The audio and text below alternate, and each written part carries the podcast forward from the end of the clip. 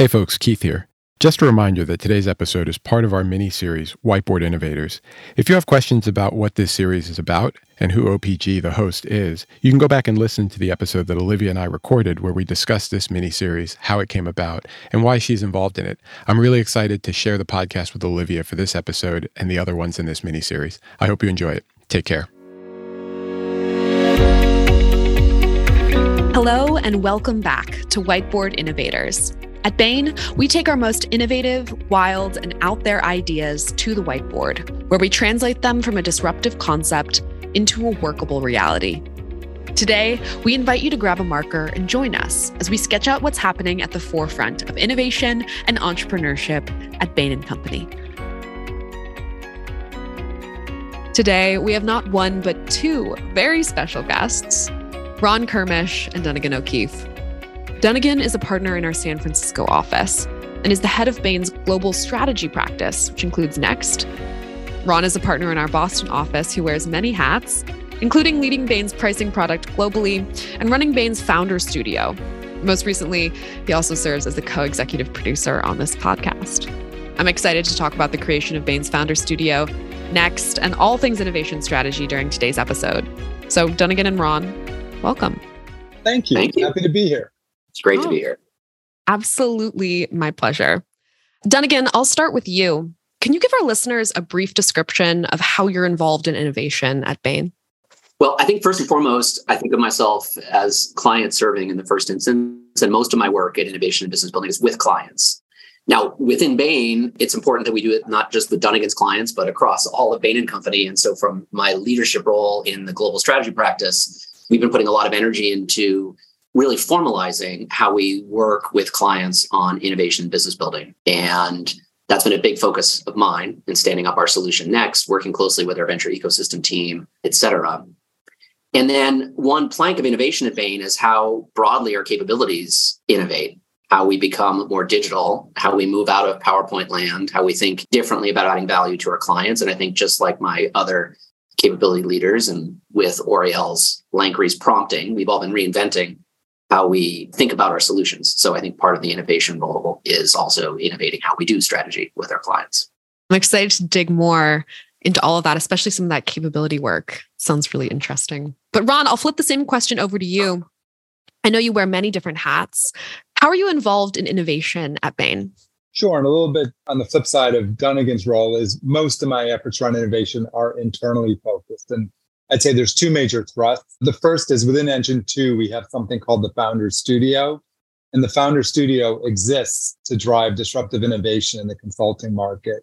And really, its focus is converting consulting services into software. A great example is Helix, which we developed, which can do a phase zero due diligence on a software company with almost no actual consulting efforts. And then a big piece of it is actually having people from Bain and our core rotate through the founder studio, get experience in an innovative environment. Some of them will spin out with their ventures, but the hope is that most will go back into the core and bring a new innovative mindset back to our core business. And so that's one major thrust. The other is I lead an effort globally for Bain to innovate how we recruit. And the truth is, if you recruited with Bain 25 years ago, you would totally recognize our process today. And meanwhile, the rest of the world has innovated quite a bit. For those listeners who who haven't tuned in to Patrick Obied's episode, uh, we have a great EIR entrepreneur in residence from the Founder Studio, who's actually part of this season of the podcast. So if you're interested in some of what Ron just referenced, you should definitely be sure to check that out. It might be useful to take a step back. So what I'm hearing, Dunigan, is that Bain has always been an innovative place. It's always been a core part of who we are, the way that we operate in the world. I'm curious, how has Bain's attitude towards innovation changed in the last five to 10 years? Well, I think we've seen that our clients and their appetite to innovate themselves has really hit a new gear. And their energy to just really think deeply about what future back big opportunities are for them that they must seize. And I think that's raised the bar for us about how we're partners with them. And it's required us to innovate on how how we serve them. Yeah, Ron, do you agree with that? It's very difficult for me to agree with Dunigan, just in my essence, but I actually have to. Agree. yeah, you've had no issues in the past. let's be clear.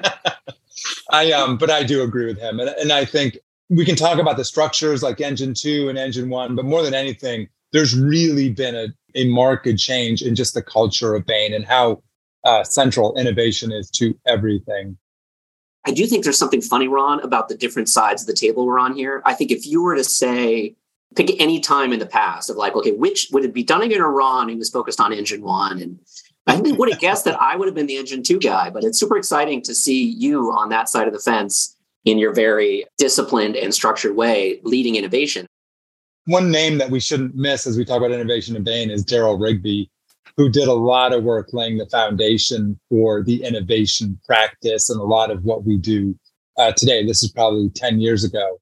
One of the things that I took away that he talks about is you name any great entrepreneur out there who's a creative genius, and you may or may not have heard about their counterpart who was the disciplined side of it. So, for example, Steve Jobs in all those years had Tim Cook, you know, on the other side of the table. And Darrell's got a list of the 20 greatest entrepreneurs, you know, and then he has a list of the 20 people who are working side by side with him. Which one of you is the Tim Cook versus the Steve Jobs in this in this? Oh, I'm definitely here. the Tim Cook in this uh, scenario. and I don't think that makes me the Steve Jobs, but we definitely agree that Ron is the the Tim Cook. You guys are sort of hinting at this, but the two of you have known each other for years. Dunigan, what's the best and worst part about working with Ron? Ron is really hard to convince right? He has a very high standard for what's true and what we should say to clients. And it just leads to higher quality output for the clients. So I, I love the outcome, but I recall many of my shiny new ideas getting left by the wayside. I thought you were going to say buzzsaw, so I'll, I'll feel good about Filter. I was thinking buzzsaw. Speaking of shiny new ideas, Ron, listeners might not know this, but you're the co executive producer on this podcast. Truly instrumental in terms of making this project happen. Why is it so important for you to champion innovation at Bain? Well, I've always been passionate about innovation and startups. I, uh, you know, after college, I joined Xerox's Skunk Works um, back in the late 80s, which was modeled on the famous Lockheed Skunk Works. And in the 80s, it's where a lot of Xerox's great innovations had come from. I was there about six months and I came to Boston and joined a startup out of the Media Lab. And it was an amazing product, but we had no idea how to create a viable, successful business. And so I thought, I'm going to go to Sloan. I'm going to immerse myself in the worlds of tech and innovation and business. I'm going to come out and be the guy who can bridge the gaps. And while I was there, I learned about consulting and thought, oh, that'd be kind of interesting to try for a year or two. And it's ended up being a 30 year detour. But I've always maintained this passion to be a part of the startup community and about innovation. And I've pursued it outside of Bain, sitting on various boards. I sit on startup boards for Bain. But I also, one of the things that drew me to Bain and that I've always found true is we hired a lot of people who have passion for innovation. If you look at the history of all the progress we've made as a firm, a huge amount of it was grassroots because somebody was passionate and took it upon themselves to innovate.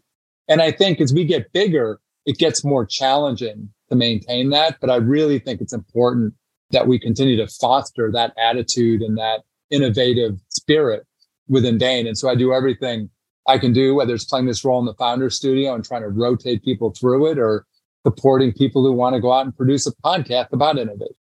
Well, incredibly grateful. Dunigan, I'll flip that same question over to you. What pushed you towards innovation and, and innovation strategy? Well, I alluded this to a little bit earlier when I moved. This is probably now 15 years ago when I moved from London to open up our office in Mumbai.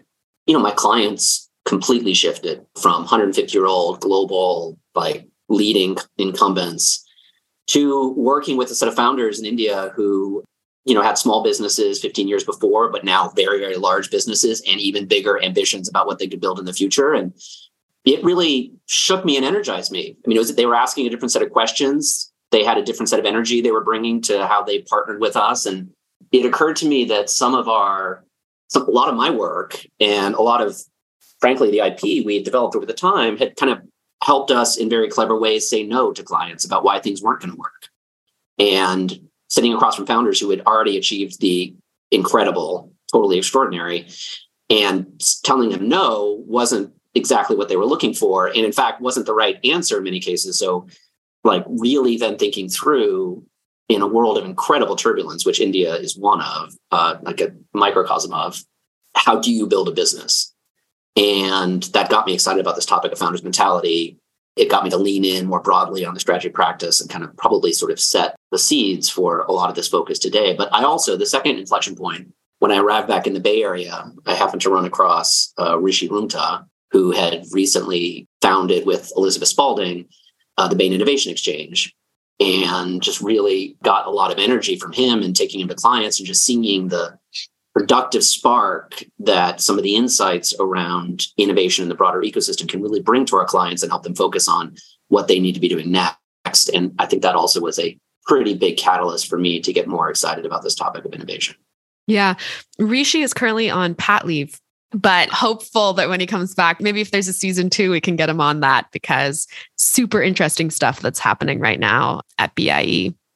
So the two of you have a combined 56 years working at Bain. I've been here 28 Dunigan. So if I do the math of 56 minus 28, that's what year, did, what, what, year did you join? I think we joined around the same time. 1995.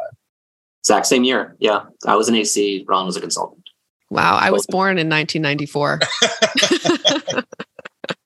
so you both have been at Bain for the majority of your professional career you both have been interested in innovation throughout that. It's, it seems to be sort of a guiding thread. But I'm curious, how does that experience make you better equipped to lead internal disruption? And on the flip side, what are some of the challenges of that? I see as many challenges as benefits, to be perfectly honest. I think one of the great things about Bain is these leadership roles are very intentionally servant leadership roles. Like it's not, it's us kind of helping others, as Ron referenced, kind of go forward and helping them scale their innovation journeys. So I think it's it needs to be less about us who've been at Bain a long time and more about how do we find the next generation of leaders who can really innovate. Now, part of innovation is not just where are the bright new ideas, but it's about scaling, right? It's about how do we make make these things really repeatable. And, and there's probably something to having been at Bain for a while to be a bit thoughtful about how to scale. Yeah. I mean, I agree with everything. And I would just add one thing to it, which is and we've all experienced this in our client work, but it's hard in an established company to drive innovation. There are always forces that are pushing back on you, many for good reason. The companies have been very successful to date with the way they've done things. And one of the advantages that Dunigan and I have from having been around so long is just we've built up relationships and some amount of credibility that just gives us a, an ability to help break through some of those internal barriers that exist. What are you both most excited about right now in terms of innovation or things that are, are breaking through at Bain?